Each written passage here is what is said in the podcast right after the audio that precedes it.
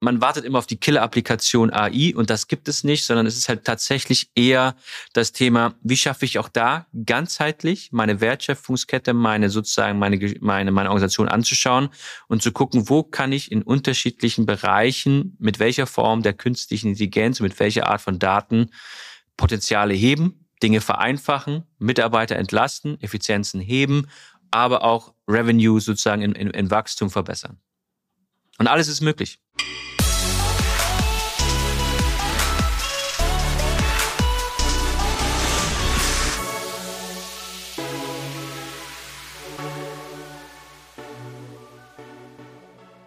Herzlich willkommen, schön, dass du wieder dabei bist. Ich bin Christoph Bursek und du hörst Digitale Vorreiter in deinen Podcast zur Digitalisierung von Vodafone Business. Mein Gast heute ist Sven Goeth. Sven hält jährlich hunderte Keynotes zu Themen der digitalen Transformation und hat einen hervorragenden Einblick darin, was den deutschen Mittelstand beschäftigt und vor allem, welche Auswege es für viele Fragen der Transformation gibt. Wir reden heute über das Transformationsdilemma und welche Eigenschaften Unternehmen helfen, mit den Herausforderungen der Digitalisierung besser klarzukommen. Sven beschreibt, warum er eine wichtige Aufgabe in seiner Arbeit darin sieht, Unternehmen zum Träumen zu bringen und wie man aus dem Status quo wieder in eine Bewegung kommt, Herausforderungen erfolgreich zu lösen. Ich freue mich, dass du dir Zeit für uns nimmst und wünsche dir jetzt viele Aha-Momente mit Sven Goeth. Ich begrüße bei mir im Podcast den lieben Kollegen Sven Goeth. Hallo Sven. Moin Christoph, schön, dass ich da sein darf. Ja, wir hatten schon mal einen Podcast, der ist auch ganz gut angekommen. Und jetzt sind wir uns diese Woche in Hamburg in die Arme gelaufen. Da kamst du gerade aus dem Büro raus, in das ich reingegangen bin. Und da haben wir gesagt, Mensch, wir müssten mal, lass uns doch mal, was haben wir denn so, ja, wir lass mal was ausmachen. So ist das, glaube ich, abgelaufen, ne? Es äh, war sehr spontan und äh, noch spontaner, wie schnell es geklappt hat, äh, aber umso schöner. Und das finde ich eigentlich auch nochmal eine gute, gute Frage an dich. Du bist äh, Digital, Transformations-, Digitalisierungsexperte, darüber sprechen wir gleich nochmal. Aber wenn sowas passiert wie jetzt, weil wir haben auch teilweise LinkedIn-Themen, wo wir seit Wochen versuchen, irgendwie Termine zu bekommen, um irgendwelche Videoaufzeichnungen zu machen. Und da geht es halt wirklich seit Wochen nicht, zu, nicht voran. Und dann läuft man sich einmal live über den Weg und hat gleich irgendwie einen Tag später eine Aufnahme. Schlägt nicht digital vielleicht doch die digitalen Prozesse? Äh, das würde ich so nicht sagen. Ähm, ich glaube, am Ende ist es so oder so eine Frage der Priorisierung. Also ja. wenn du mich anfragst und am Ende fragst, äh, hast du diese Woche noch Zeit, dann liegt es ja an mir, es zu ermöglichen oder nicht. Also ich würde mal sagen, keiner hat meiner Meinung nach so einen festen Kalender. Die sind alle voll. Aber die Frage ist ja am Ende, was schiebe ich und ja. was nicht. Ja. Und dann, äh, ich glaube, darauf kommt es an und weniger, ob es das äh, Digitale, das Nicht-Digitale äh, schlägt.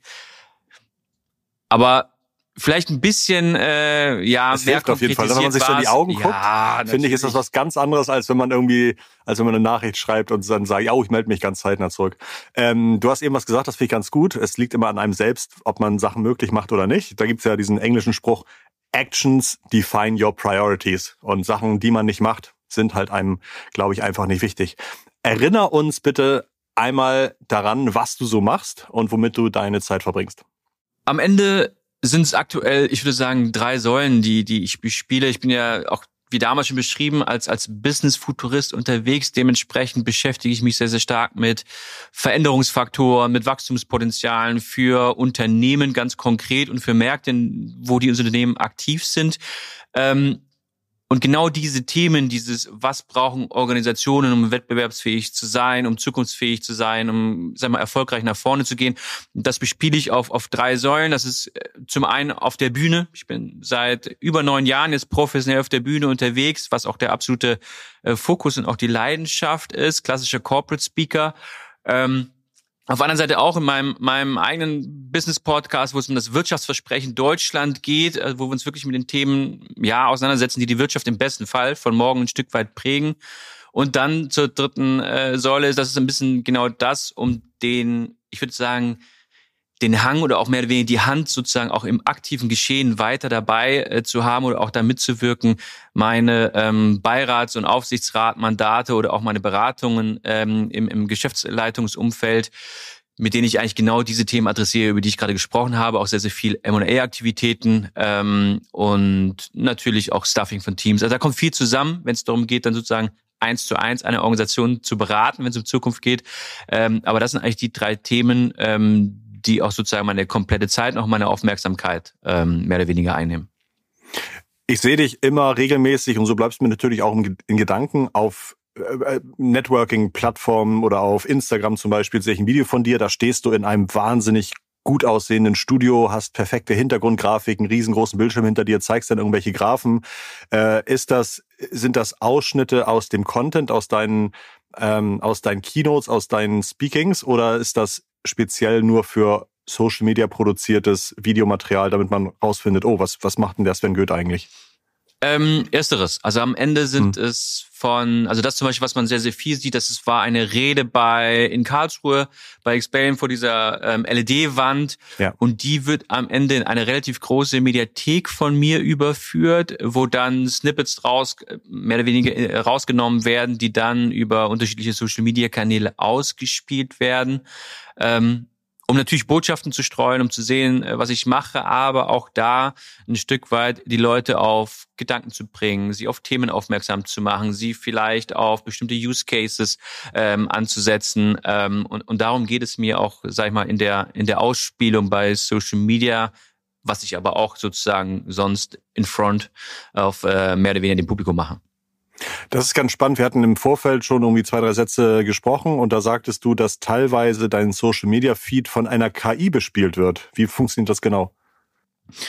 Am Ende, so wie ich es äh, gerade so äh, angeteasert habe, alles von mir, also alles, was ja. ich gesprochen habe, alle Interviews, alle Videoaufnahmen, alles sozusagen, was von mir an Content da ist, wird in eine sehr, sehr große Mediathek integriert. Auf dieser Mediathek ist eine, eine künstliche Intelligenz drauf, die am Ende Snippets rauszieht, dazu Texte schreibt, dazu die Hashtags setzt und diese dann zu den optimalen Zeiträumen bei Social Media ausspielt, um sozusagen mit meinem persönlichen Content, der aber sozusagen in, Quantität von einer künstlichen Intelligenz angereichert wird, aus, auszuspielen. Und das funktioniert das tatsächlich sehr, sehr gut.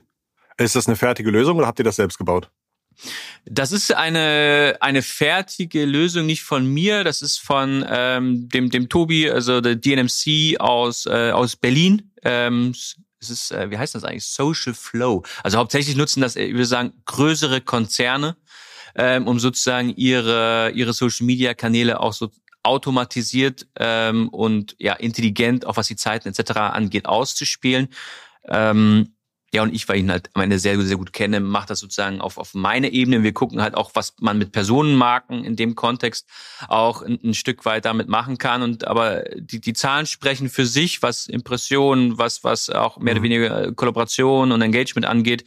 Ähm, das ist schon sehr interessant zu sehen. Und das ist ja auch, ich sag mal, der, der, der Umkehrschluss. Also alles, worüber ich spreche, teste ich selber wie weit kann ich künstliche Intelligenz in meinen Bereichen einsetzen? Ja, wie viel Effizienzen kann ich heben? Wie digital geht Bühne? Ja, im, im April mache ich das erste Mal mit mir selber ein Interview als Hologramm von mir, wo wir sozusagen die Hologrammtechnologie testen.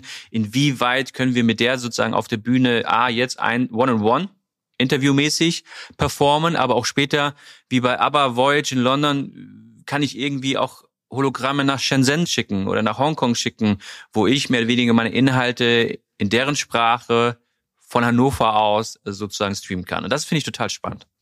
Hoffentlich stellst du dir keine Fragen, mit denen du nicht gerechnet hast. Ja, das ist äh, in dem Fall ist es ist es äh, natürlich äh, recorded. Ähm, also ich ja. weiß, was ich mir selber ja. stelle, aber die Interaktion ist natürlich da jetzt nicht äh, nicht möglich, aber gestaged wahnsinnig gut und natürlich auch ähm, wie das wirkt ist schon sensationell. Ähm, aber das wäre schon lustig. Also es wäre auch lustig, genau das vielleicht einzubinden, wenn du das gerade sagst. Äh, vielleicht eine Frage, wo ich komplett falsch hey, antworte, um auch so ja. genau das Missverständnis aufzuzeigen. Aber das ist ja auch äh, total gut ja, die, die Idee darfst du nehmen.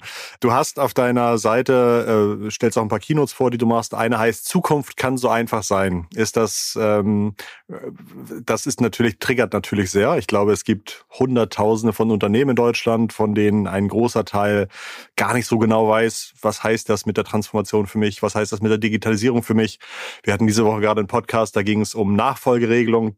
Viele Unternehmen wissen nicht einmal, wer, wenn jetzt bald der Gründer oder CEO in Rente geht, ähm, wer als nächste Geschäftsführer oder Geschäftsführer kommt. Also es gibt wahnsinnig viele Herausforderungen für die Zukunft. Du sagst, Zukunft kann so einfach sein. Was sind da deine Hypothesen? Ja, die eine These ist, Zukunft kann so einfach sein, wenn ich selber Klarheit habe. Also du sagst es ja selber, das ist, wir stehen vor so vielen Herausforderungen. Es gibt so viele Trends, Hypes, äh, you name it. Also die da kannst du gar nicht äh, mehr oder weniger den Überblick behalten. Die Frage ist am Ende wirklich, und das hat was mit Fokussierung und Auseinandersetzung mit den Themen zu tun, was ist für mich re relevant? Ist es die Nachfolgeregelung? Ist es demografischer Wandel? Ist es künstliche Intelligenz? Sind es irgendwelche anderen Aspekte? Und wenn ich diese Aspekte habe, dann kann ich mich mit denen auseinandersetzen. Ja, dann kann ich am Ende sagen, wie gehe ich die an? Und eine Hauptfrage, die ich mir in den letzten drei Jahren hauptsächlich gestellt habe, ist nicht, wie setze ich die Dinge um, also ich selber, sondern wer kann sie umsetzen? Wer ist da wirklich gut drin? Weil jeder kommt auch heute momentan zur, zur, zur Fragestellung, kann ich das alleine? Brauche ich strategische Partner oder muss ich über Akquisition nachdenken? Ähm, und das ist am Ende Klarheit schafft einen Weg und wenn du einen klaren Weg hast, dann kannst du viel, viel besser mit Unwägbarkeiten, mit anderen Themen umgehen, als wenn du dich permanent von all den Themen, die wir da draußen haben, beeinflussen lässt. Weil die meisten sind halt, wenn du jetzt in den deutschen Mittelstand im, im breiten Spektrum schaust, stehen wir eigentlich ja komplett vor diesem Transformationsdilemma, sage ich das ganz oft. Wir wollen alle uns verändern, aber dadurch, dass immer mehr neue Einflüsse auf unser Geschäftsmodell, ja, auf unsere Produkte und Services, auf unser Custom Engagement, wie wir zusammenarbeiten, all die Facetten, die in einer Organisation wichtig sind, die werden ja permanent beeinflusst von immer wieder neuen Triggern. Und deswegen sind wir eigentlich nur am Feuer löschen. Und diese sich Zeit nehmen, einen wirklichen Plan zu machen und auch in der Krise sozusagen oder in Krisen, die werden wahrscheinlich auch nicht so schnell weggehen, ähm, nichtsdestotrotz Wachstum nichtsdestotrotz einen klaren Weg einzuschlagen, ist möglich. Da gibt's genug Beispiele, aber das sind tatsächlich eher wenigere Beispiele, die wir sehen, also solche Leuchtturmprojekte und, und, und Organisationen. Die Masse ist eher, wir gehen zurück, wir, wir binden unser Kapital, wir, ja, wir fahren auf sich, das ist gut, aber denken sollte man definitiv beyond ähm, und das tun die, die, die wenigsten, um auch da Klarheit zu, äh, zu haben.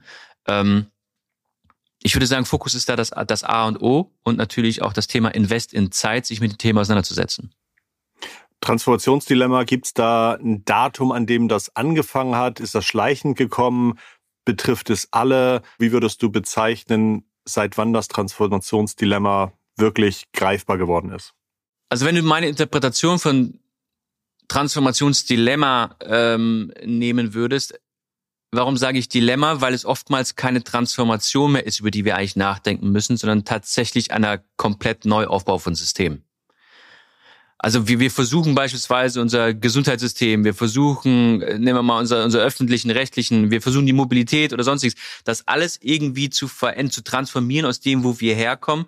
Aber wenn du mal wirklich realistisch drauf guckst, braucht das eigentlich einen kompletten Neustart. Also du kannst das System gar nicht transformieren, es wird ja nur noch komplexer. Ja, das siehst du im öffentlichen Bereich. Ja, wir sind, es gibt, gab noch nie so viele öffentliche Mitarbeiter. Von sechs sind wir, glaube ich, auf wie viel Milliarden gestiegen, also das Dreifache, ähm, weil wir den Apparat, Bürokratie und so weiter immer größer machen, um diese Transformation, diese Themen sozusagen zu adressieren. Aber wir schaffen es gar nicht mehr. Wir kriegen es ja gar nicht mehr simplifiziert. Wir kriegen gar keine einfachen äh, Lösungen mehr hin. Und das ist das Thema Transformationsdilemma im Sinne von wir wollen das und wir wollen eigentlich einen neuen Weg einschlagen. Wir schaffen es aber nicht, weil es einfach zu viele Widerstände in der Organisation gibt. Und eigentlich ist das System auch oftmals gar nicht transformierbar, sondern du kannst es eigentlich nur noch abreißen und neu denken. Und das tun wir aber nicht, weil das ist einfach so radikal. Andere Länder machen das. Ja, die denken Gesundheit neu, die denken das neu und haben das innerhalb von zwei, drei Jahren sozusagen auf eine neue Basis gestellt. Aber das ist was, was in Deutschland gar nicht gedacht wird. Also keiner denkt darüber nach, tatsächlich es wirklich mal neu zu denken und einen Plan dafür hinzuwerfen. Wir denken immer nur darüber nach, wie kriegen wir das Bestehende sozusagen transformiert, neu gedacht, irgendwie inkrementell innoviert oder sonstiges. Aber das ist, das ist zu wenig ähm, für das, was wir eigentlich äh, brauchen und auch für die, ja, ich glaube, die, die Veränderung, die es in fünf bis zehn Jahren benötigt. Jetzt hast du auf der Makroebene Gesundheit genannt. Vielleicht hast du da Beispiele von Ländern, die einen spannenden Prozess sich für genau so eine Transformation oder für so einen Neubau überlegt haben. Gibt es da Vorbilder, wo man mal hingucken könnte, wie die das gemacht haben? Naja, es gibt jetzt viele, nehmen wir zum Beispiel, jetzt, wenn wir einen öffentlichen Bereich reinnehmen, das kennen ja auch die meisten irgendwann, wir haben Estland, ja, wir sehen aber auch, auch Dänemark, ähm, wo sich Länder einen sehr, sehr guten Plan gemacht haben, wie wir sozusagen mit öffentlichen Themen umgehen. Ja, wie sieht Rentenpolitik aus, wie sieht Gesundheit aus, wie sieht auch, auch Steuerpolitik aus, die tatsächlich Wirtschaft antriggert ähm, und nicht oftmals ich würde sagen, stagniert oder rückläufig machen. Und im Mikrokosmos, also wenn wir mal von den großen Themen weggehen, was hat das mit dem Handwerker um die Ecke zu tun, ähm, ist es ja genau das, das, das Gleiche. Also ich kann mir ja, wenn ich jetzt zum Beispiel, ähm, nehmen wir jetzt den Bäcker um die Ecke, ähm, der sich ja meistens momentan eher mit der Frage beschäftigt, alle Preise gehen hoch. Ja, also die Margen werden immer kleiner im, im Brötchen und ich habe auch eigentlich gar keine Aushilfskraft mehr, die vorne am Tresen steht.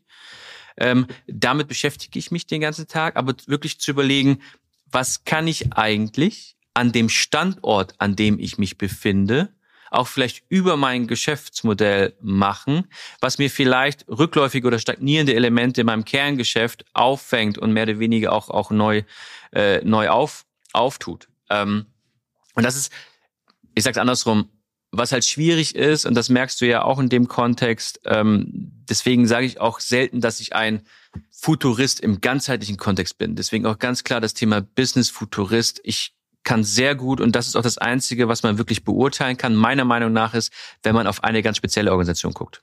Also wenn ich jetzt auf den Bäcker in der Region oder in der Nationalität oder Internationalität schaue, dann kann ich mir genau überlegen, und das ist ja am Ende das Framework, ich kann mir überlegen, das ist dein Geschäftsmodell. Das sind deine Produkte und Services. Das sind deine Beziehungen zu den Kunden, deine Kommunikationsketten. Und das ist die Art und Weise, wie du mit deinem Team sozusagen intern zusammenarbeitest. Was hat darauf Einfluss? Hm? Unterschiedliche Faktoren. Und dann kannst du gucken, wie verändert sich der Markt? Also wie verändert sich sozusagen der Markt, wo dein Produkt verkauft ist? Haushaltsnettoeinkommen der Region, sozusagen die Quantität, wie viel laufen eigentlich vorbei ähm, und so weiter und so fort. Und aus diesen beiden Faktoren kannst du am Ende ausmappen, wo sind Wachstumspotenziale, wo sind auch vielleicht disruptive Potenziale ähm, und mit welchen Themen beschäftige ich mich. Ähm, und das muss man machen. Und die, die das tun, ja, du kannst einen Vielmann nennen, die super gut gerade Themen machen. Ja, und Hugo Boss, wo du siehst, die sind klar unterwegs, die sparen Renditen ein, ja, oder Dividenden werden sozusagen zurückgehalten, um in Zukunft zu investieren. Das braucht halt am Ende neben einem Plan Entscheidungen ähm, und eine Mindset, was auch so ein bisschen auf Risikoaffinität ausgelegt ist. Und das ist, würde ich sagen, eigentlich der Hauptpunkt. Wir sind nicht risikobereit. Weil zu diesem Punkt, das sind die Themen und das sind die Optionen, zu dem kommen eigentlich die meisten Organisationen, aber wir kommen nicht zu dem Punkt, diese dann in die Tat umzusetzen, das zu realisieren, sondern dann gehen wir oftmals dann sehr, sehr oft wieder einen Schritt zurück und sagen, ja, da warten wir noch mal ein bisschen oder das war ein bisschen später oder das passt gerade nicht rein, also weder budgetär oder ressourcenmäßig. Und da ist Geld, muss man ganz ehrlich dazu sagen, oftmals nicht der Faktor. Es mangelt uns in den meisten Fällen nicht an Geld. Was wären deine Vermutungen, warum ein Unternehmen risikoavers ist? Also äh, gibt ja oft im Unternehmen irgendwelche jungen, freien, neu denkenden, anders denkenden Menschen, die sagen, ach, eigentlich brauchen wir das, wir brauchen doch nur mal Mut und irgendwie passiert's ja nicht. Aber es ist ja nicht nur, liegt ja nicht nur daran, dass irgendwie die Menschen in der Verantwortung keinen Mut haben, sondern wahrscheinlich auch eine große Verantwortung haben, Umsatzverantwortung, äh, Verantwortung gegenüber Gesellschaftern, Verantwortung gegenüber äh, Shareholders, I don't know. Ähm, wie kann man das aufbrechen? Denn wahrscheinlich das bloße Hinweisen, seid mutiger, reicht für viele dann doch nicht aus. Nein, nur das Thema sei mutiger ist, ist, ist nur ein Aspekt, aber am Ende müssen die Rahmenbedingungen auch irgendwie stimmen. Das, das sagst du schon ganz richtig. Am Ende brauchst du Budgets, um Dinge auch zu machen. Ähm, also eine Eigenverantwortlichkeit für die Themen, die da sind. Ähm, und auf der anderen Seite, und das ist am Ende ein, ein kulturelles Thema, was du in anderen Ländern natürlich ein Stück weit anders hast, ist natürlich auch das Thema Fehlertoleranz. Ähm, das ist bei uns jetzt nicht nach wie vor, obwohl so viel darüber gesprochen wird, immer noch nicht das, was gefeiert wird, ist auch nichts, was zu feiern ist, auch nicht meiner Meinung nach, aber es muss zugelassen werden. Also wenn wir über Veränderungen und Innovation sprechen und Transformation sprechen, dann läuft das nie fehlerfrei ab. Da kommen so viele Themen auf den Tisch, die unangenehm sind, wo man Fehler macht, äh, wo man auch irgendwie neue Wege für sich irgendwie definieren muss, die es heute noch gar nicht gibt äh, in der Organisation. Und den Weg muss man halt irgendwie bereit sein, einzugehen. Aber Personen brauchen am Ende Freiräume. Also es ist ganz einfach gesehen, wenn du heute Innovationen in Organisationen willst, aber der KPI sind Sales. Mhm. Was willst du erwarten? Also wenn ich am Ende darauf zurück äh, gedrängt werde, wie viel habe ich davon verkauft, was habe ich damit gemacht, sozusagen, was ist deine Sales-Strategie im Vergleich zu, wie viele neue Ideen hast du reingebracht, äh, wie hast du dein Team unterstützt, wie hast du es motiviert, wie bist du sozusagen äh, vielleicht auch da in anderen Bereichen ähm, nach vorne gegangen. Also die KPIs sind eigentlich nur auf der einen Seite, gar nicht auf der anderen. Und ich glaube, das brauchst auch ein Stück weit, wenn du Veränderung willst, dass du den Teams die Veränderung treiben, nicht nur das zugestehst, das zu tun, das Budget gibst, aber auch die KPIs, woran sie gemessen werden, auch in diesem Bereich setzt und das nicht am Kerngeschäft äh, sozusagen festnagelst. Weil das wird tatsächlich meistens noch gemacht. Radikal denken, inkrementelle äh, KPIs äh, sozusagen umsetzen. Ist schwierig. Du hast jetzt erwähnt zum Beispiel Fehlertoleranz. Ich glaube, es gibt noch einen weiteren äh, Vortrag von dir mit dem Titel Kompetenzen für das 21. Jahrhundert. Ist Fehlertoleranz eine dieser Kompetenzen und welche fallen da noch unter? Ähm, mh, Kompetenzen sind fünf Bereiche, auf die ich eingehe äh, auf der Bühne. Das eine ist das Thema Innovationsfähigkeit, aber sehr stark eher auf dem Thema Vorstellungskraft. Also wenn du Zukunft denken möchtest, aber keine Ahnung hast, wo wir uns aktuell am Status quo der Technologie befinden, ist es schwierig, sozusagen die Sprung, also die, die, den Sprung zu schaffen und auch zu wissen, wo kannst du auch abkürzen. Digitalisierungsfähigkeit ist ein Thema, weil wir es nach wie vor nicht geschafft haben, unsere Organisation eigentlich zu digitalisieren. Deswegen haben auch jetzt so viele Probleme mit künstlicher Intelligenz, weil sie mit dem einen Thema noch gar nicht fertig ge äh, geworden sind, aber jetzt der nächste Booster kommt. Ähm, und da geht es auch darum, das Thema ganzheitlich einzusetzen und nicht nur ah, ein bisschen Vertrieb oder ein bisschen Marketing oder ein bisschen HR, sondern wie kriegen wir Technologien ganzheitlich in unsere Organisation integriert, um sozusagen äh, das Potenzial zu heben. Es geht um Teamfähigkeit, was ich vorhin gesagt habe. Da geht es natürlich um Automatisierung, Kollaboration, aber vor allem in meinem Kontext ganz viel um das Thema Kooperation. Genau das, was ich vorhin gesagt habe. Partner, Build or Buy. Was ist für dich ein sehr, sehr gutes Ökosystem? Ähm, Veränderungsfähigkeit ist ein großes Thema, was auch das Schwierigste ist, äh, sozusagen allgemein bei Menschen. Ähm, ich sage halt sehr oft, der Status ist nicht die Antwort und ich versuche auch sehr stark aufzuzeigen, warum das nicht mit den aktuellen Prozessen, mit den aktuellen Themen, mit den aktuellen teilweise auch Produkten und Services, die wir haben, dass wir damit nicht unbedingt zukunftsfähig sind und wir definitiv bereit sein müssen für die nächste Generation, für die nächste Art von Möglichkeiten, für die nächste Art von Realitäten ja, im digitalen Umfeld, vorbereitet zu sein. Und das letzte ist genau das, das Thema Verantwortungsfähigkeit, Entscheidungen zu treffen. Also was halt total spannend ist, und damit beschäftige ich mich schon sehr stark aktuell, wir, also auch gerade unsere äh, sozusagen Positionen, auch die Führungspositionen äh, in, in, in Deutschland, sind eine Transformationsgeneration, weil sie entscheiden jetzt, die nächsten zwei, drei, vier Jahre, was wird implementiert, wie wird es gemacht. Und das bestimmt auch ein Stück weit, wie es in Zukunft weitergeht. Und das nächste ist eigentlich, neben dieser Transformationsgeneration, die wir sind, ist die Bildung von morgen. Die Wirtschaftsfähigkeit von Deutschland, glaube ich, meiner Meinung nach wird mit den Entscheidungen heute und der Bildung äh, sozusagen entschieden, wie wir sozusagen eigentlich unseren Nachwuchs äh, ja darauf vorbereiten und, und ausbilden, ähm, um diese Wirtschaftskraft auch in Deutschland A zu halten, nach vorne zu bringen. Und das sind zwei Schlüsselbereiche, die auf dem Thema Verantwortungsfähigkeit ja einzahlen, weil es ist, es liegt ja nur an uns. Also das ist, das ist jetzt ja auch nicht machbar. Also nicht nicht machbar. Es ist möglich und wir tun jetzt auch schon extrem viel dafür. Ähm, man muss aber auch gucken, okay, reicht das? Und im ganz speziellen Kontext einer Organisation kann ich das nicht noch ein Stück weit anders machen? Was ist meine Herausforderung? Und das ist tatsächlich, die Herausforderung ist super unterschiedlich, je nachdem, mit wem ich spreche, ähm, das, in welcher Industrie. Du hattest eben schon das Thema KI erwähnt, dann muss ich jetzt natürlich auch nachhaken. Die Unternehmen, mit denen du zu tun hast oder bei denen du Insights hast, was ist dein Eindruck, wie sehr und wofür wird KI da schon einigermaßen produktiv eingesetzt?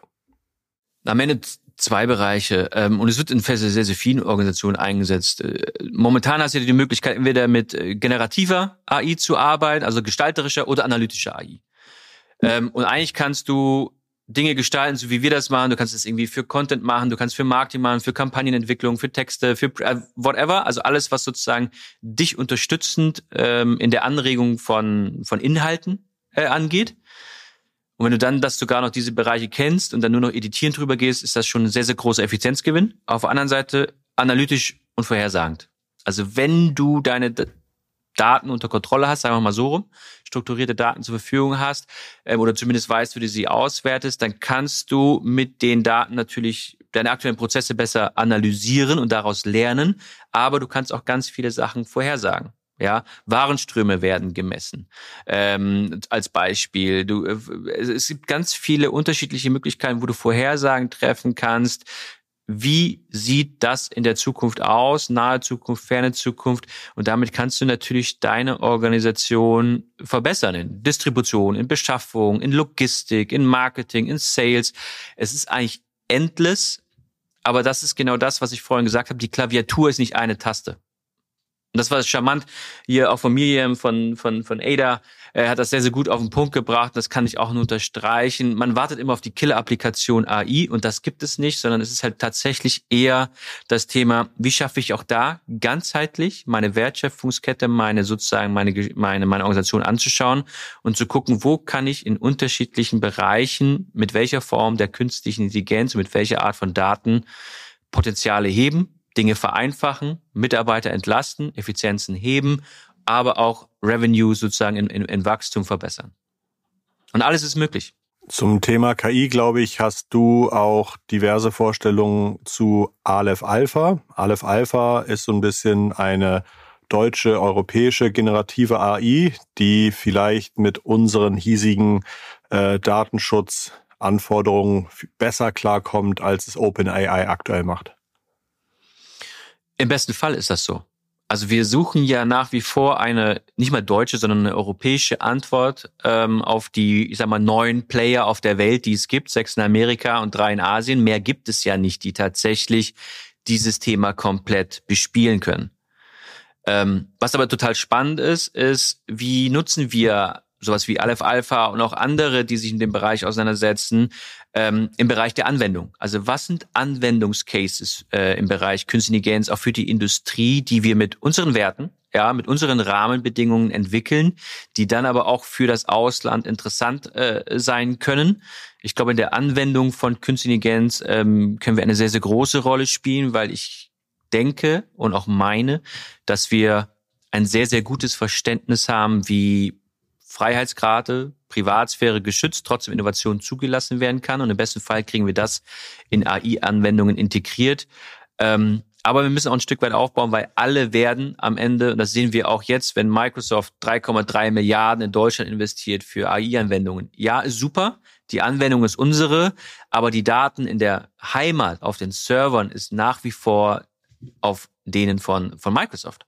Ähm, das ist ein Spiel, ja, das wir eingehen und ich glaube auch, das ist das Einzige, was wir machen können. Ähm, aber das sollten wir extrem gut spielen, dass wir uns auf Anwendungsszenarien, Use Cases äh, fokussieren und die am Ende mit unseren Werten, mit unseren Richtlinien entwickeln und die in der Welt am Ende des Tages vermarkten. Das ist so meine, meine Antwort und Aleph Alpha ist ein, ein, ein gutes Beispiel und vor allem ist es ein gutes Beispiel, Aleph Alpha, in strukturelle Investitionen sozusagen in Teams.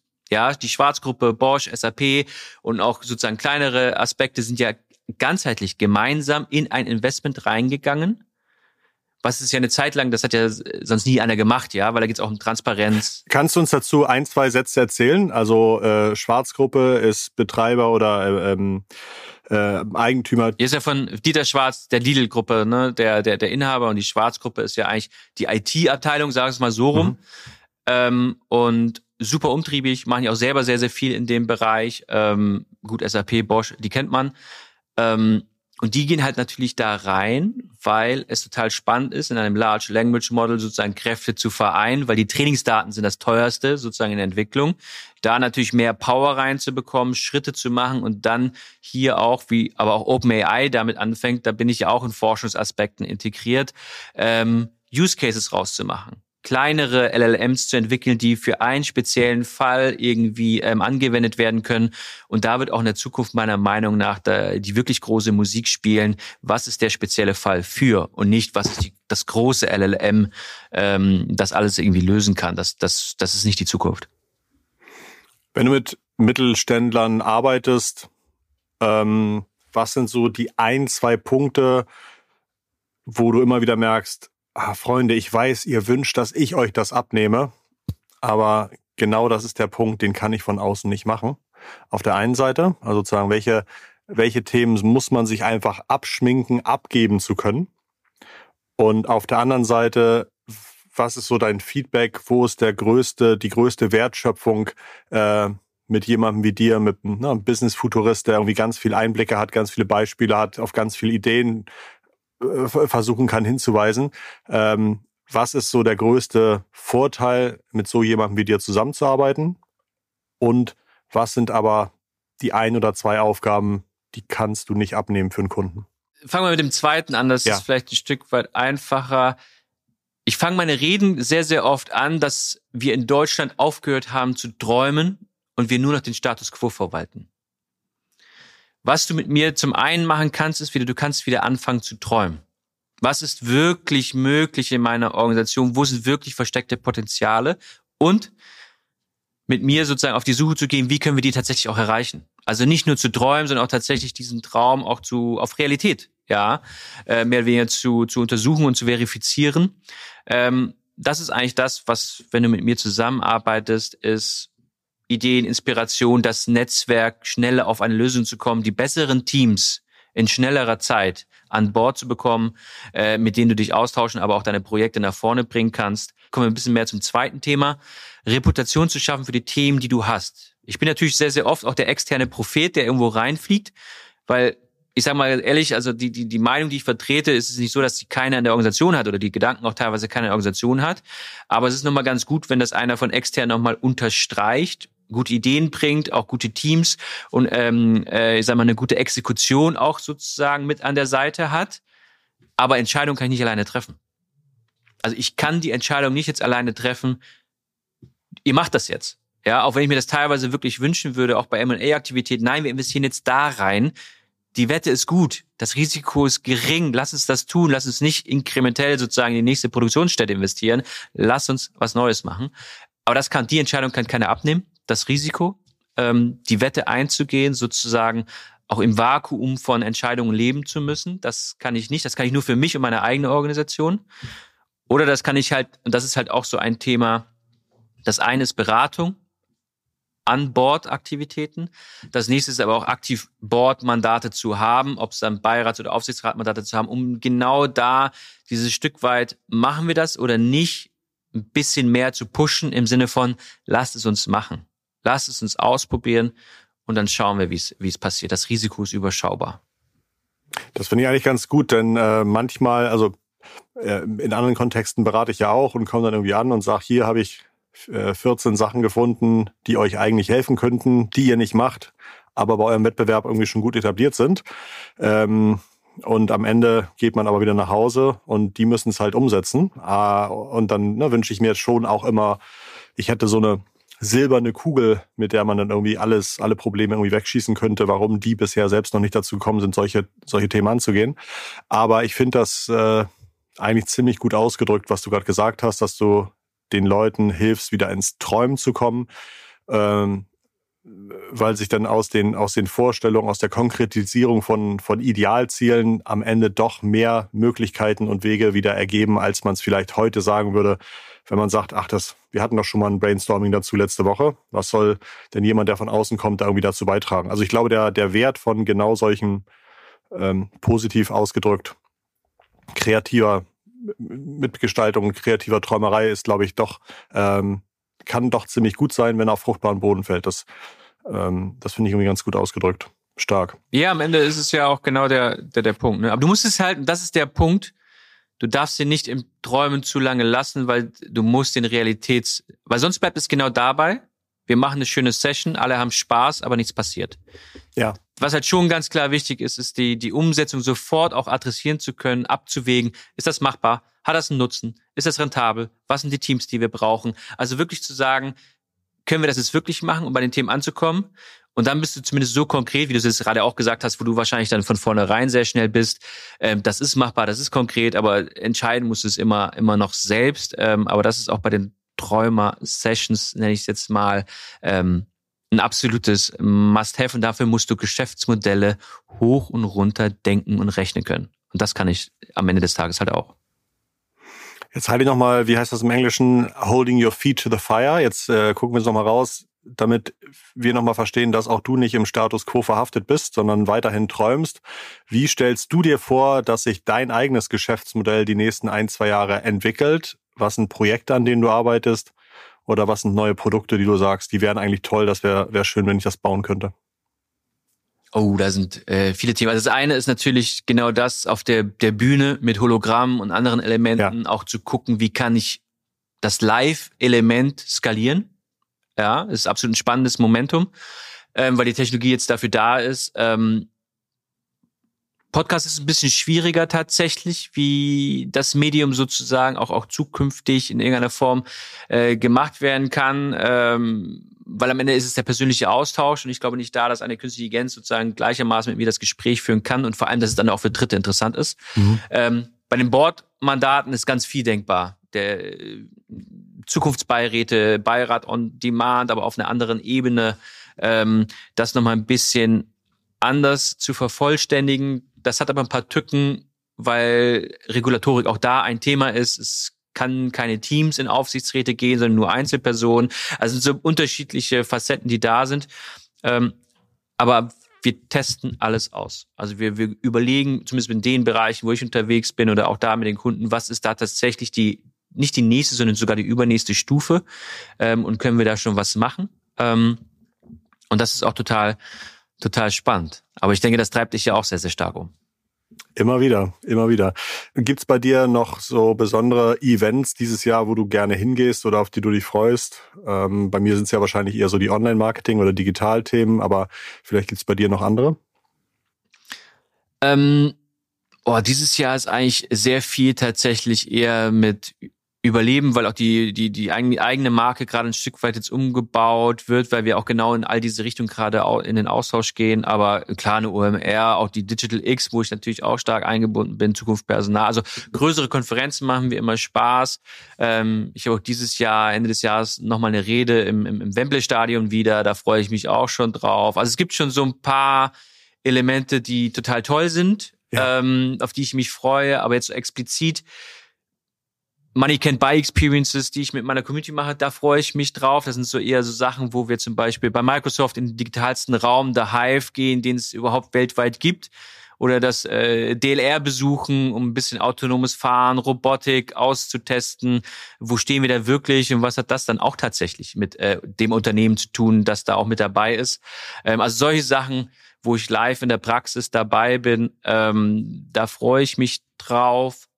Aber so richtig krass, also es äh, eine Auslandstour steht dieses Jahr nicht an, das ist, ist wieder nächstes Jahr am Start. Okay.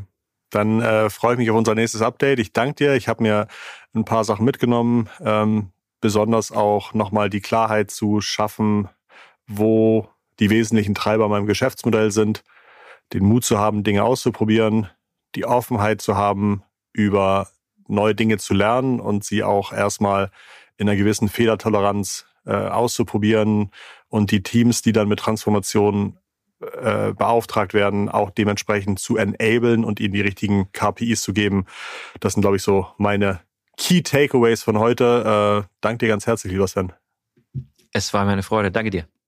Auch euch zu Hause ganz lieben Dank fürs Zuhören. Das war unsere Folge für diese Woche. Die nächste Folge natürlich immer montags bei uns online. Und einmal im Monat am Freitag haben wir den Inside Talk. Da haben wir sogar etwas mehr Zeit, können tiefer in ein Thema reingehen und haben sogar oft mehr als einen Gast. Insofern schaut rein, werdet unsere Follower, empfehlt uns weiter und hinterlasst uns gerne ein bisschen Feedback, denn jedes positive Feedback hilft uns natürlich auch weiter, dass unser Podcast weiter wächst. Ganz liebe digitale Grüße von Sven und von Christoph. Macht's gut, ciao.